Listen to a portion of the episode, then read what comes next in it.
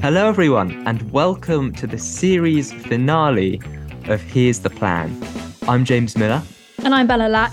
And over the last 10 weeks, we've gone through 10 different solutions to tackle the climate and nature crisis, building up a bit of a blueprint to save our planet and ourselves. James and I have been fortunate enough to talk with some leading figures around the world and kind of draw out their wisdom in some fascinating interviews. James, I don't even know where to begin. We've learned so much. How do you feel it's gone? The time's really flown past. And I think also something to point out to people listening is that actually, even though we've released this over 10 weeks, we've been working on this for about a year now, more than a year. Longer, yeah. Yeah, almost a year and a half, doing it alongside our degrees at university. And when James says alongside, literally running out of lectures, going into random rooms. yeah, it's been fantastic. I really feel that I have actually learnt a huge amount. I think my understanding just from these 10 conversations, all of which have lasted less than an hour, have actually really significantly deepened my understanding of the problems that we're facing and of the ways that people are trying to solve them all around the world and really what's holding up progress what it is that we need to focus our efforts on to change. I think exactly the same. I've definitely come away with more questions than answers but i think they're now the right questions and we're going to go into those a bit. We're going to have an even briefer shallower skim over the topics to try and synthesize all the information. We've covered so, so much, and it's really important for us to go back over, really distill what the key bits of wisdom that we gleaned from those people, bring them all together and build the master plan. I'm really excited for it, but I also think we probably ought to dive into it pretty quickly because there's a lot mm. to hmm. get through and we don't want to bore people. So let's jump into podcast one Lead with Cities. In our first episode released back in September, we talked to Victoria Simon, the Executive Officer of Sustainability for Los Angeles. James, what was your biggest takeaway from the episode? My most important takeaway from that episode is how cities are an important unit of change. How, if we think strategically about climate action and focus our efforts on cities rather than looking, for example, at national governments, that can really help us to accelerate our objectives. And I think, you know, the reasons for that, there are so many things like just the fact that cities represent an immense concentration of people and also a real dense concentration of environmental impacts and resources. Cities are also more agile in their decision making. They've got fewer bureaucratic layers, so they're more flexible to make those policies and changes quickly. And also, they can maybe introduce measures that are a little more effective because they can make them tailored to the populations and the mm-hmm. circumstances mm-hmm. in a more localized way, which you really can't do if you're a national government bringing in policies at the national level. Victoria focused on cities as an experimental hub. And then in this case, with C40, expanding that out to a global network. So the thing I think I took away the most is change can be this kind of multi layered network. And I found it was really interesting how she talked about simultaneously targeting inequities and environmental issues within cities and how interlinked they are. Like within Los Angeles, how typically it has been communities of colour which have been more affected by polluted stormwater runoff, dirty air, and lack of access to parks and open spaces.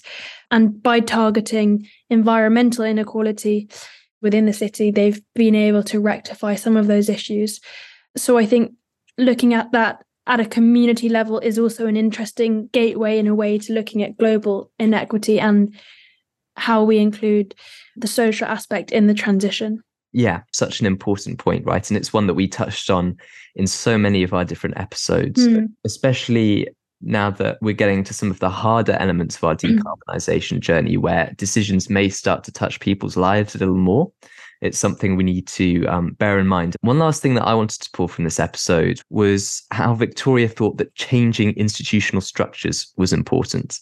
What she did was she put a sustainability officer in each of the departments in the government rather than having just a single centralized sustainability department. So rather than having that one sustainability department having to fight its corner against all of the others, all of the departments were acting in harmony and the sustainability strategy was much better integrated into everyone's work with the people who had that knowledge of what was going on in each of the departments already. You know, I think I kind of see it a bit like an octopus because you know octopuses, you may not know, know this about octopuses. And by the way, for anyone listening who's particularly pedantic, it is octopuses and not octopi. I'm actually right.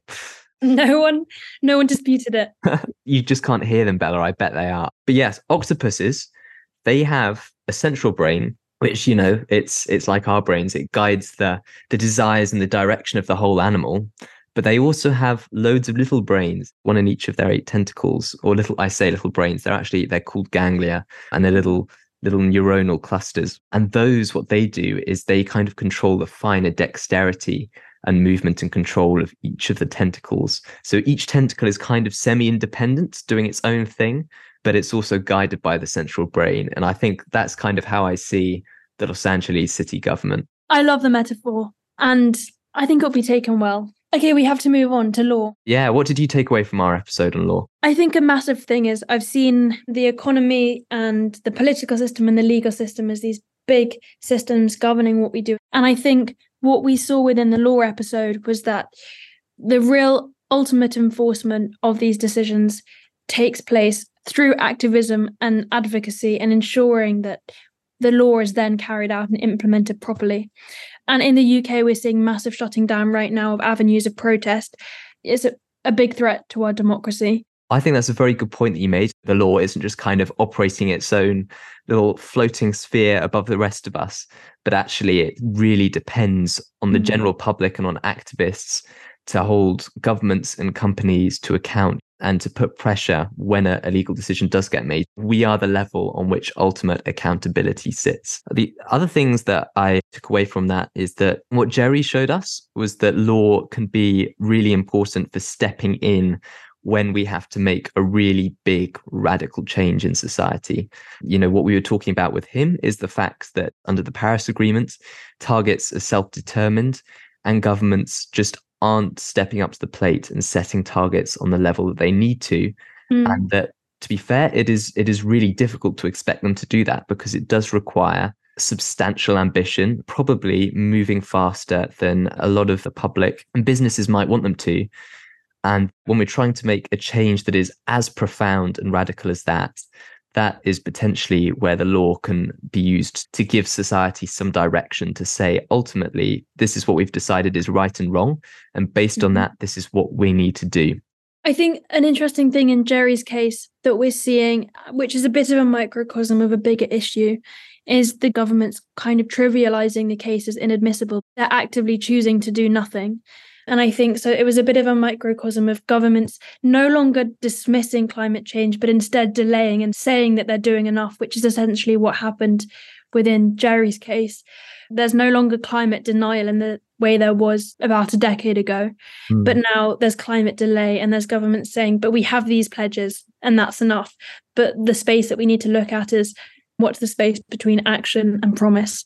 So I would say that there's a lot of delay and dismissal. Mm, yes, 100%. I think there are um, a few other ways in which law can be really useful because as well as using that litigation against governments, you can use them against companies. And there are a lot of really exciting lawsuits that are trying to do this at the moment in trying to hold big polluters accountable for the damage that they're causing and use that to claim money off them to help pay back damages that have been inflicted on the most affected communities that's going to be really exciting. Apart from using litigation to hold people accountable to pre existing laws, writing new laws and tightening regulations can make a huge, huge difference. I spoke to someone a couple of weeks ago who was responsible for creating some regulation, some legislation in the US on mercury and air toxics. And that caused a massive decrease in the emission of toxic pollutants from power stations that's probably saved so many lives in the last few years. Mm. And as well as just new legislation, we need new forms of legislation which are more preemptive and not reactionary. Because, as we said in the episode, within the European Convention human rights framework, it's kind of designed to deal with harms that have already occurred.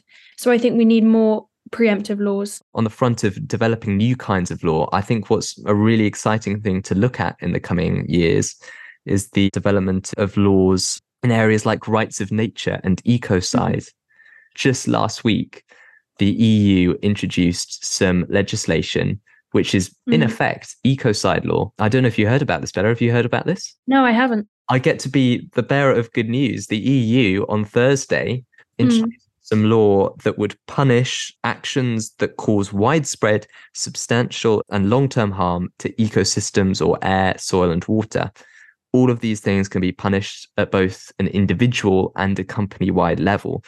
The text doesn't use the word ecocide, but it, in effect, it amounts to ecocide. That's exactly what it's doing. I wonder why they've avoided using the word ecocide. I, I wonder if that's intentional. I'm not sure, but nevertheless, that's really cool because that's just something a few weeks ago mm. we were talking about as a potential future possibility, and now it's it's a thing. Yeah, and ecocide is something which has been a massive discussion within Central and South America, and rights of nature. I think the first rights of nature case I heard about was granted to a river in Ecuador but talking about Central America, we're going to go to Costa Rica, which is where our next episode was based. In our next episode, Saving the Forest, we spoke to Carlos Rodriguez, Environment and Energy Minister for Costa Rica for three terms. And personally, I'd been most excited for this episode. I love Costa Rica. I reference Costa Rica at every opportunity. Yeah, it was really fascinating to have Carlos talk to us about the way that Costa Rica was protecting its forests. It's something that's really important for us to do, protecting this tropical rainforest around the world, because it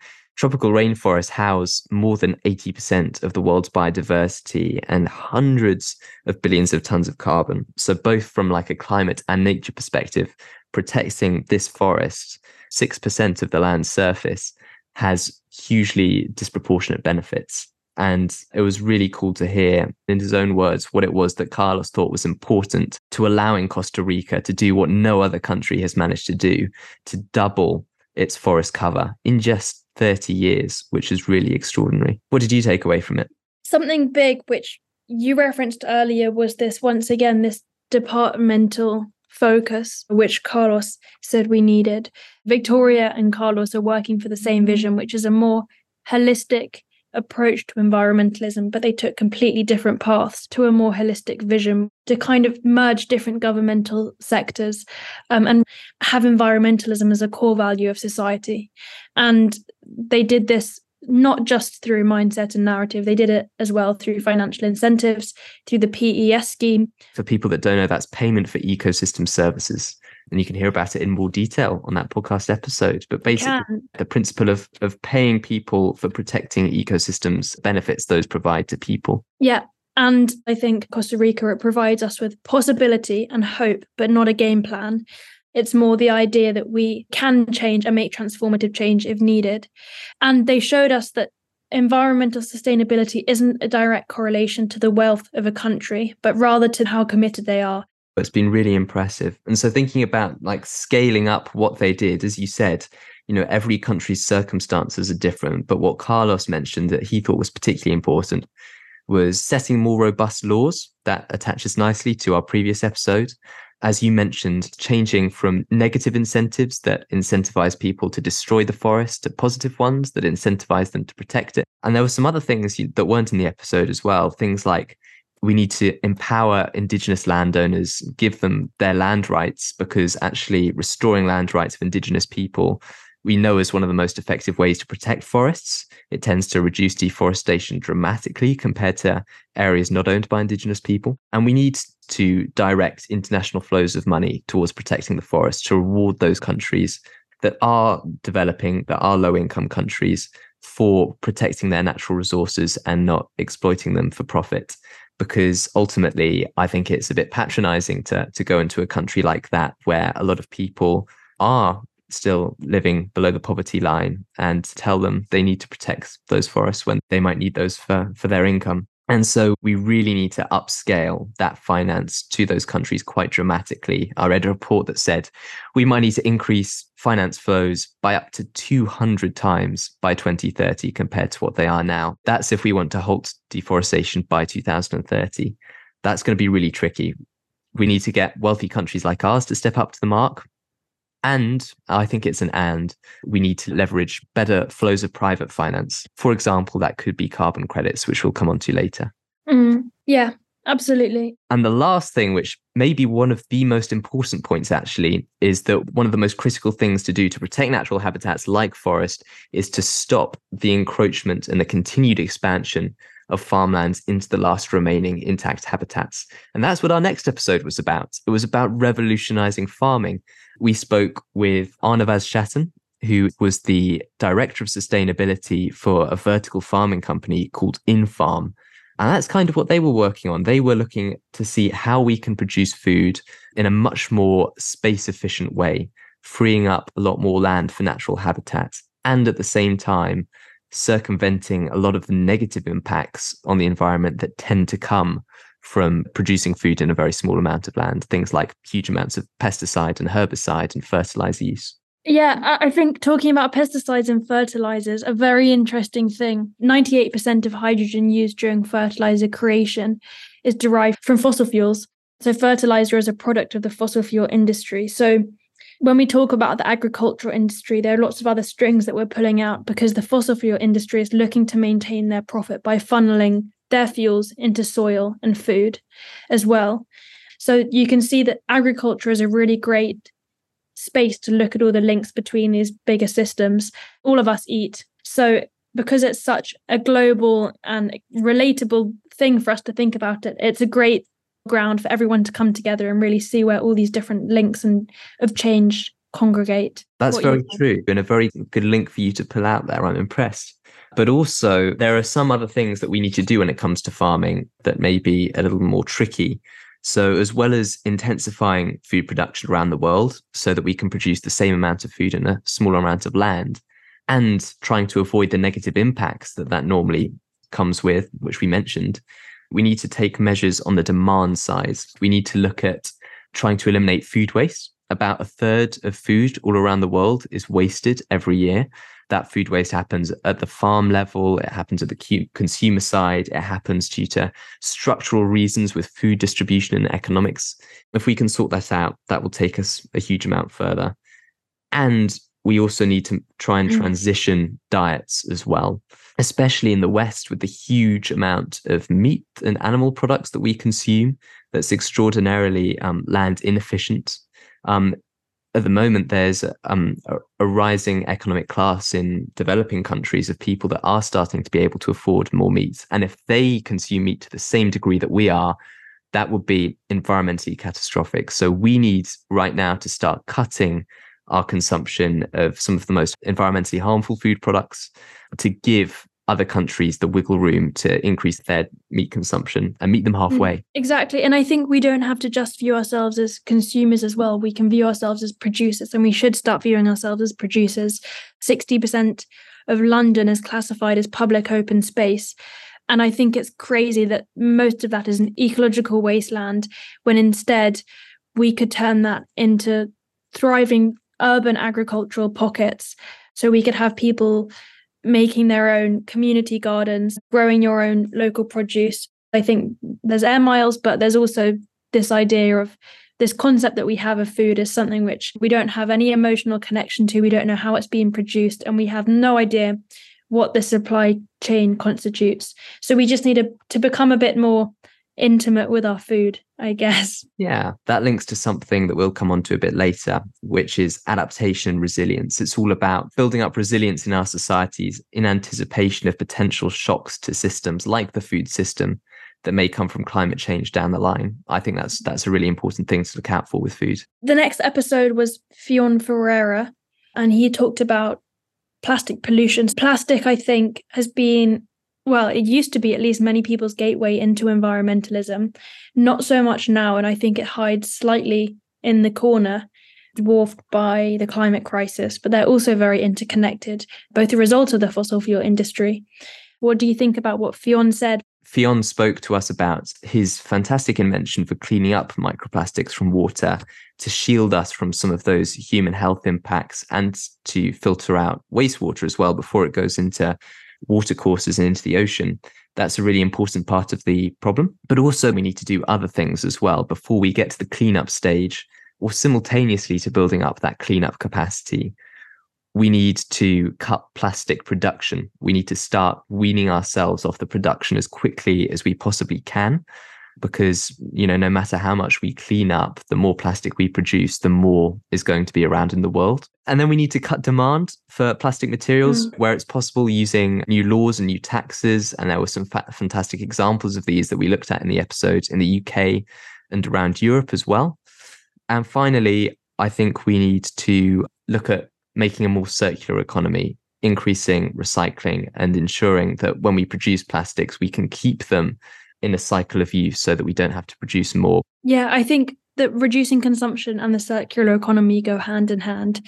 We've seen the circular economy being initiated in countries. We haven't yet seen the long term effects, but being used as a way to reduce consumption. And I think that's what we have to talk about when we're talking about plastics. We can keep doing our beach cleanups, but it's simply not enough. Do you remember that in that episode, which we did a few weeks ago now, we were talking about the Global Plastics Treaty that was going to be under negotiation in November? Those negotiations have actually happened now. And it's, well, I guess uh, in a depressingly predictable way, which I think we forecast on the episode and no points to us because everyone saw it coming, is that the general level of ambition across all countries was pretty decent, but it was being stalled as per usual by just a few countries with oil interests, which were using, you know, the fact that these treaties uh, have to have absolute unanimity to to stall action because plastics are made from oil, and those countries want to keep producing oil and selling it. And if they know that oil is being kicked out of the electricity and the energy sector now, and they see plastic as their chance to continue that business going into the future. And so the next round of negotiations is in April of next year. We really need to think about how we can deal with the obstacles they're throwing up in the negotiations. I don't know if there's a way to do that.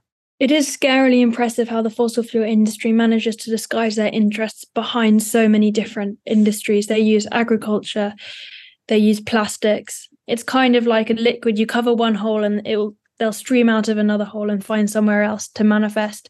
So I guess it requires a high level of awareness. Everyone needs to be a watchdog. There's an active effort to oppose change and solutions which are being proposed. Mm. And this is something Luisa spoke about in one of our later mm. episodes as well. She spoke yeah. about just the the absolutely pervasive web of influence that the fossil fuel industry has in the world and how we can absolutely no longer see them as good actors with good intentions that are trying to participate in this transition.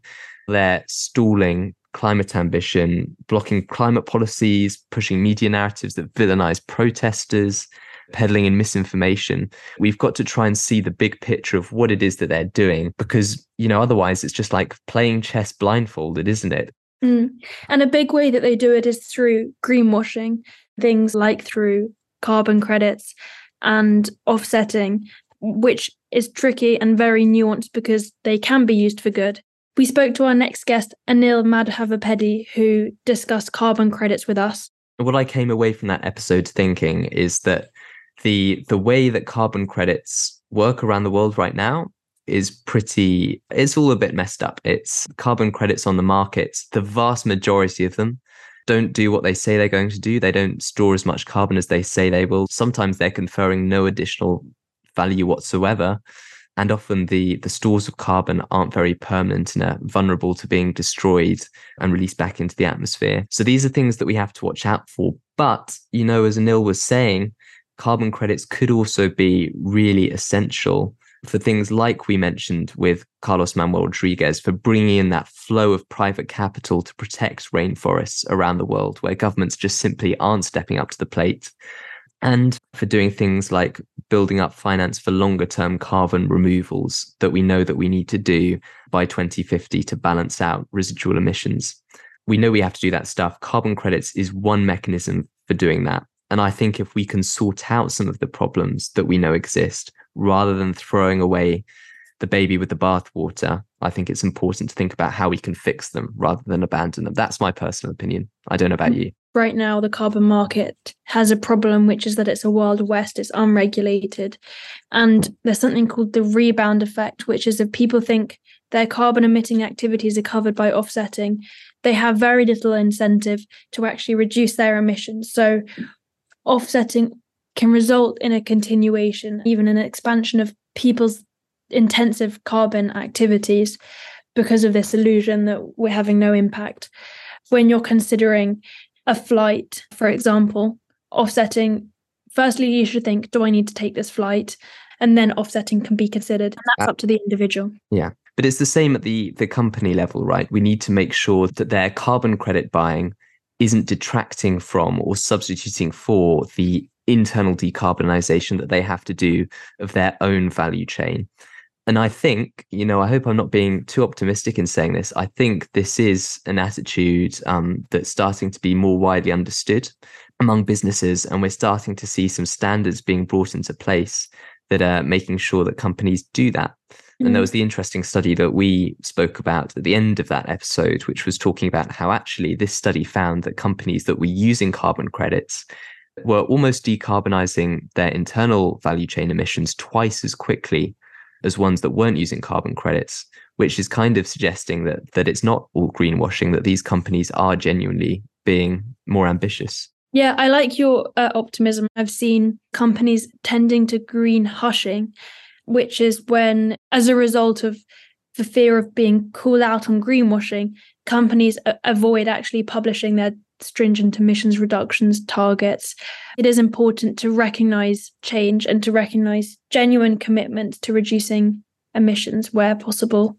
We congratulate them and we we recognize that change is happening. It is it's a really tricky balance, isn't it? We need the accountability, but we need to make it informed. And I think the key to that is maybe it's moving away from simple terms like carbon neutrality that can often be misleading. They can make people think that this company is having no impact on the climate whatsoever. And instead, moving towards a more nuanced communication of what those companies are trying to do, the kinds of projects that they're investing in, um, and the other benefits that those might be having for nature and for people. Um, and that's another point, actually, is as well as making sure carbon credits are used responsibly, we need to make sure that the credits that they do use have high integrity, that do what they say they're doing, and that have positives, not negatives, for local communities and for nature. Mm. I think we should have a little break for a moment to um, let listeners catch their breath because we've just been through a lot and we've got four more episodes still to come. While the listeners are doing that, I very politely suggest that maybe they could put us on pause for just one minute, two minutes maybe, at a push. Go on to Spotify follow us, give us a five star rating, go on to Apple Podcasts if you're on Apple Podcasts, give us a five star rating and write us a review. A complimentary review would be lovely. If you do these things, these could really help more people find our podcast and boost us in the rankings. If you've enjoyed the podcast so far, we would really appreciate you doing that. It'll take just one minute, put us on pause, and then we'll see you imminently. Our next guest is Luisa Neubauer.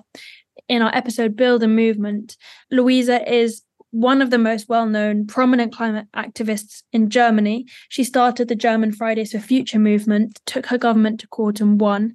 And so I think is one of the best people to turn to when we're talking about how to build a movement. But James, what did you take? She's thought very deeply about messaging, about what of our messaging has worked as a climate movement and about where the public is with their understanding of climate change, how many of them know about it, how many of them care about it, and how we can mobilize people to do something. I think that was really important. She called herself a possibilist. She said she's not optimistic or pessimistic, she's a possibilist.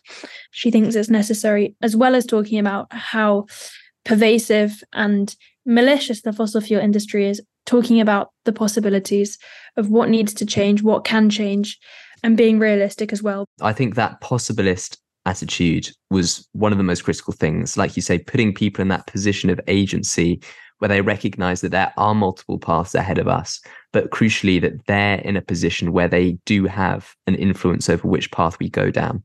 Alongside that, I think we do need to keep reiterating the basics of climate science. I think something that's changed personally for my perception of climate communication in the last decade is the realization that actually that's not something we can just tick a box on and say we've done that, we can move on to the next step. Actually, keeping covering those basics of climate science in simple terms and making it engaging to audiences is, is really important. And just a little shout out to a group that I think is doing amazing work on this. Have you heard of the Climate Science Breakthrough, Bella?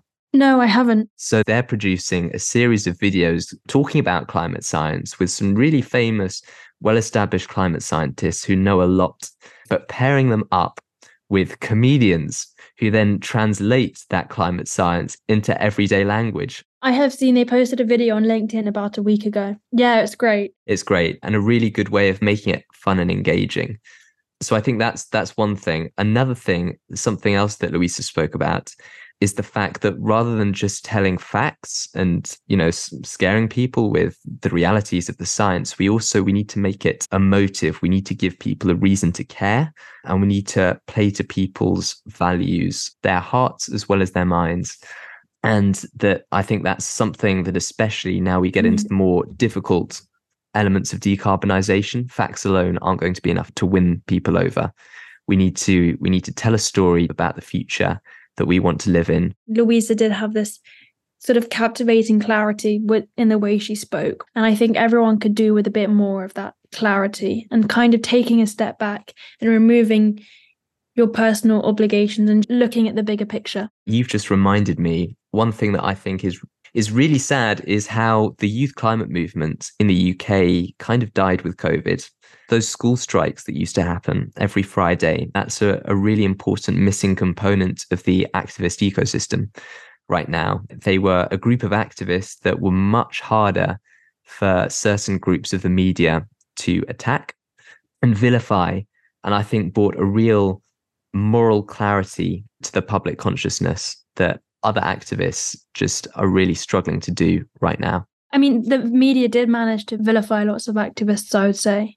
Another topic entirely. That's true. But, but I agree. I definitely, we did witness the decline during COVID. I, I thought there would be a resurgence afterwards, more powerful as well, because people had taken the time to step back and look at strategy, but we never saw that. And I think, frankly, if we still had them going right now, the government wouldn't have been able to walk back on climate pledges like it has done, as Luisa describes. And, you know, having that sense of pressure from the public mainstream really acts as like a an accelerator on the foot pedal behind all of these solutions. and while Luisa was talking about how we can build that movement to catalyze pressure across all of society, our next episode with Simon Sharpe was looking at how we can make change happen far faster without needing a change in public consciousness or political motivation just by being a little bit smarter in the way that we do economics and diplomacy. The biggest thing I took away was that diplomacy isn't something I think about a lot, which is weird considering how much talking underpins so much of what we do.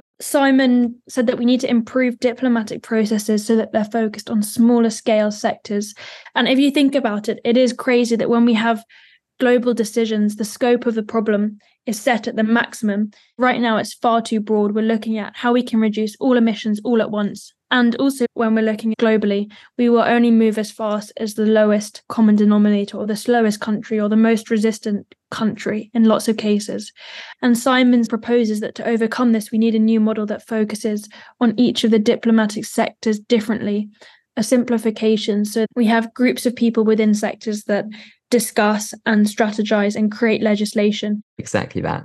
By drawing the scope more narrowly, just getting the few key actors that are responsible for the largest share of the market to work together and circumvent those bad actors that tend to obstruct action and lower ambition is really important. And also, you know, he mentioned another justification for that is just because countries are really unwilling to commit themselves to things in the long term. Whereas if we mm. shift the emphasis onto short term actions, ways that those countries can collaborate in the immediate present to unlock faster action, yeah. countries might actually be far more ambitious than they would otherwise. That's a really interesting point. He he calls it path dependency.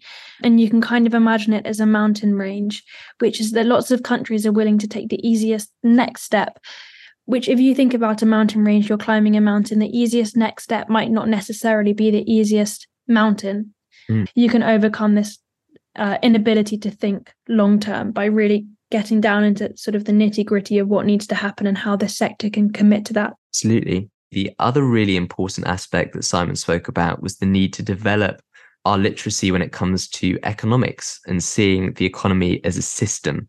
The great example that Simon mentioned was how in Norway, they specifically designed subsidies and taxes so that the the cost of electric vehicles just fell below the cost of equivalent petrol and diesel cars, and how as soon as you cross that little tipping point where the polluting products becomes just more expensive than the greener alternative, that actually unlocks exponential mm-hmm. uptake of that green technology. I mean, the UK has been to an extent successful in through the fixed carbon tax within the power sector. We have a way to go. And it's happening around the world as well right now. Renewable electricity coming from wind and solar is now cheaper than oil and gas.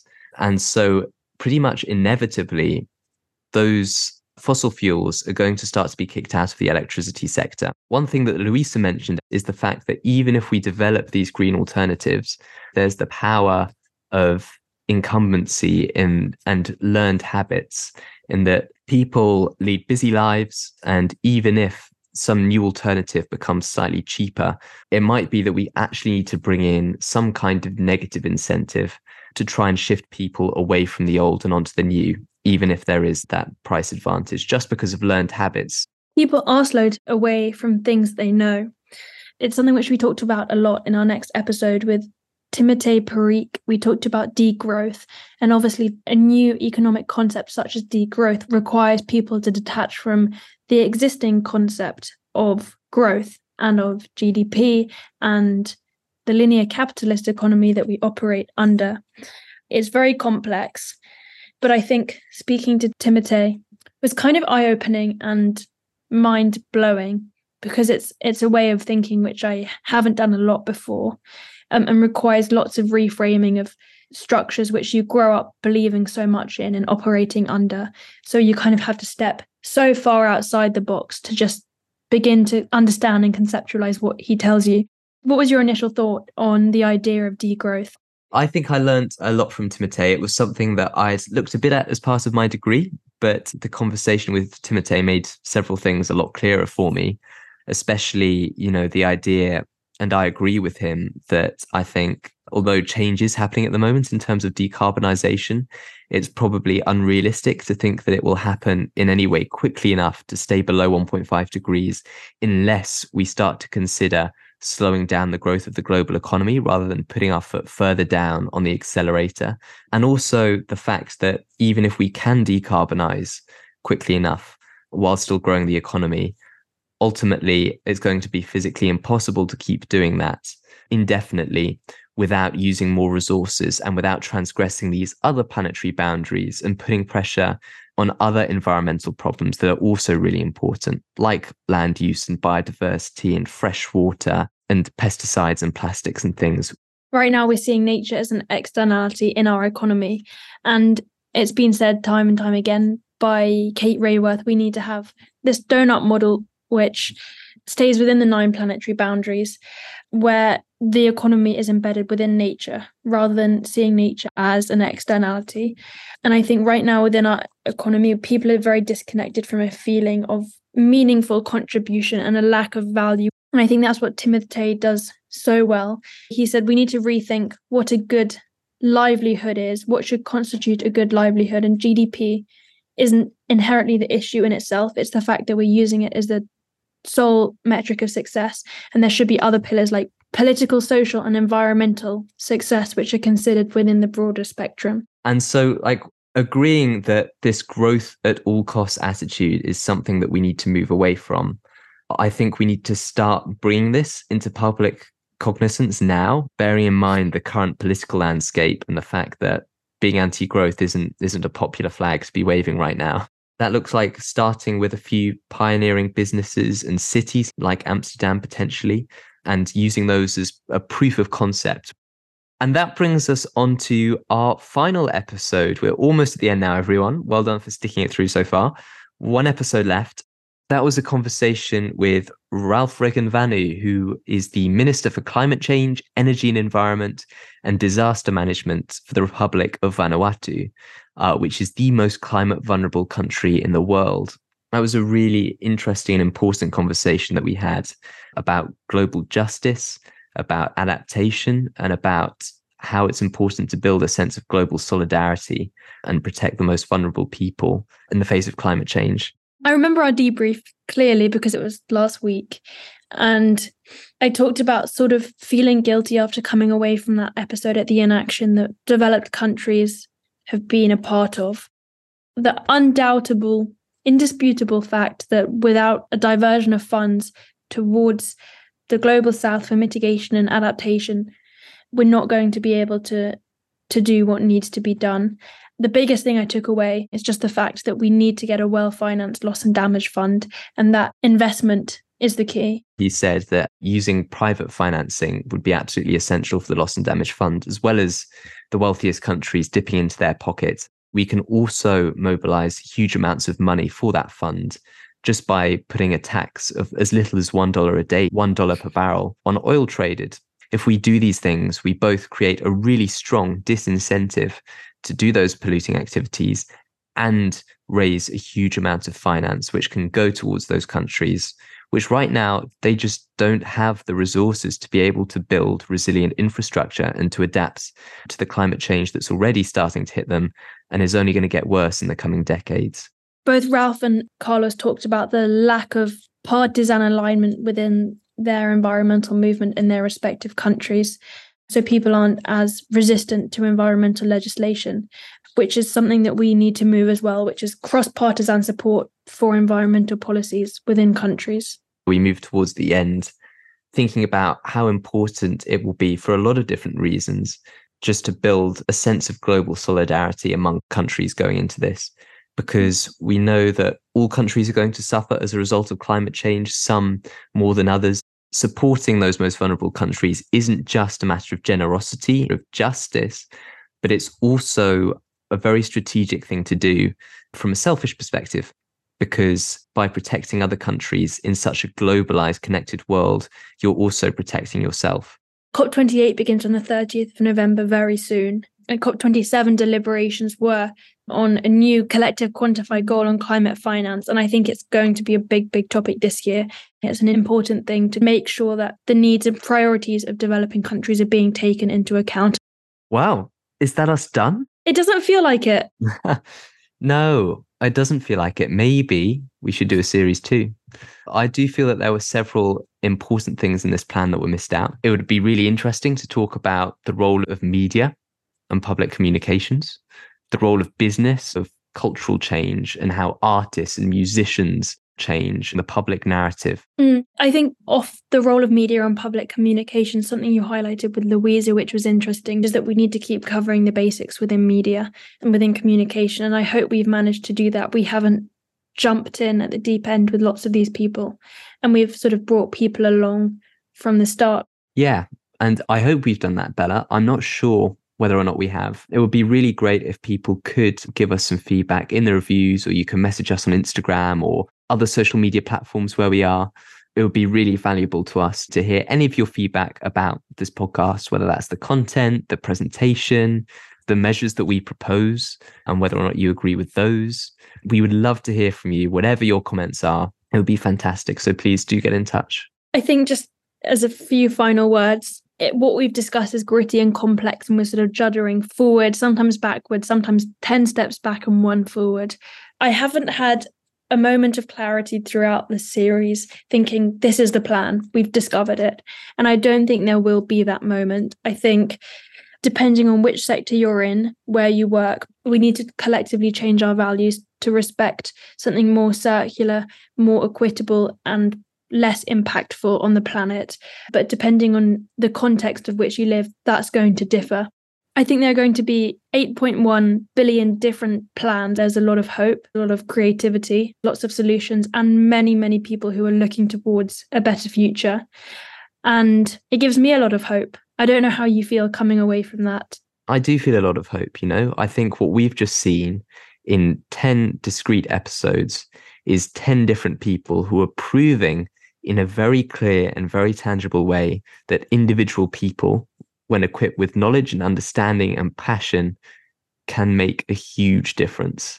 And I think that's one real takeaway I love everyone to make. But I also love what you said of the fact that we need 8.1 billion different plans. And I think a, a great ultimate takeaway for everyone would be go away and make your own plan based on the spheres that you can influence, your skills, mm-hmm. your talents, what you care about. Make a plan Very Simon Sharpe. Yes, very Simon Sharpe. He'd he'd approve. And then send them to us. Yes, please do. That would be amazing. And I know this is it's been a bit of a trick question saying what's the plan and then saying to you, ha, there isn't one. Maybe you should have called it Here's Not the Plan. Hopefully everyone's more equipped with information which I guess can be seen as a utensil to dig their own path. We've been rambling again, Bella. We've been going on too long. We need to wrap this up. As always, a big thank you to all of our listeners. Thanks so much for listening to this final episode. If you listen to the whole series, that's fantastic. But there's some other people that we need to thank this episode as well. Yeah, we need to thank Aerophon who produced the series, RSPB who covered the cost of production for us and Tanashi, Big Group who have given us advice on marketing and helped with promotional material, and probably despised and resented me at every stage because I'm so bad at promotion, and all of our guests who have given us the time. And a big thank you to the other podcasts, Into the Wild and Outrage and Optimism, who gave us advice right from the outset, who shared our podcast, and who also provided us with places to go and see how advanced podcasts work. So go and check them out. Actually, they're both fantastic shows. Yeah, absolutely. Into the Wild and Outrage and Optimism. And thank you, James, for every step of the way coming up with the idea of the podcast. I think even the name of the podcast, getting lots of the guests, and to find a plan and commit to that. That's very sweet of you, Bella. Thank you so much as well for for helping me through all this, for doing this series with me. It's been so fun. We learned so much. And yes, watch this space. There may be something else coming. We'll see. It depends how complimentary all of you are on the other side. The reviews. So it's down to you guys. We'll see. And there's only one thing that can be left to say. Bye. Bye.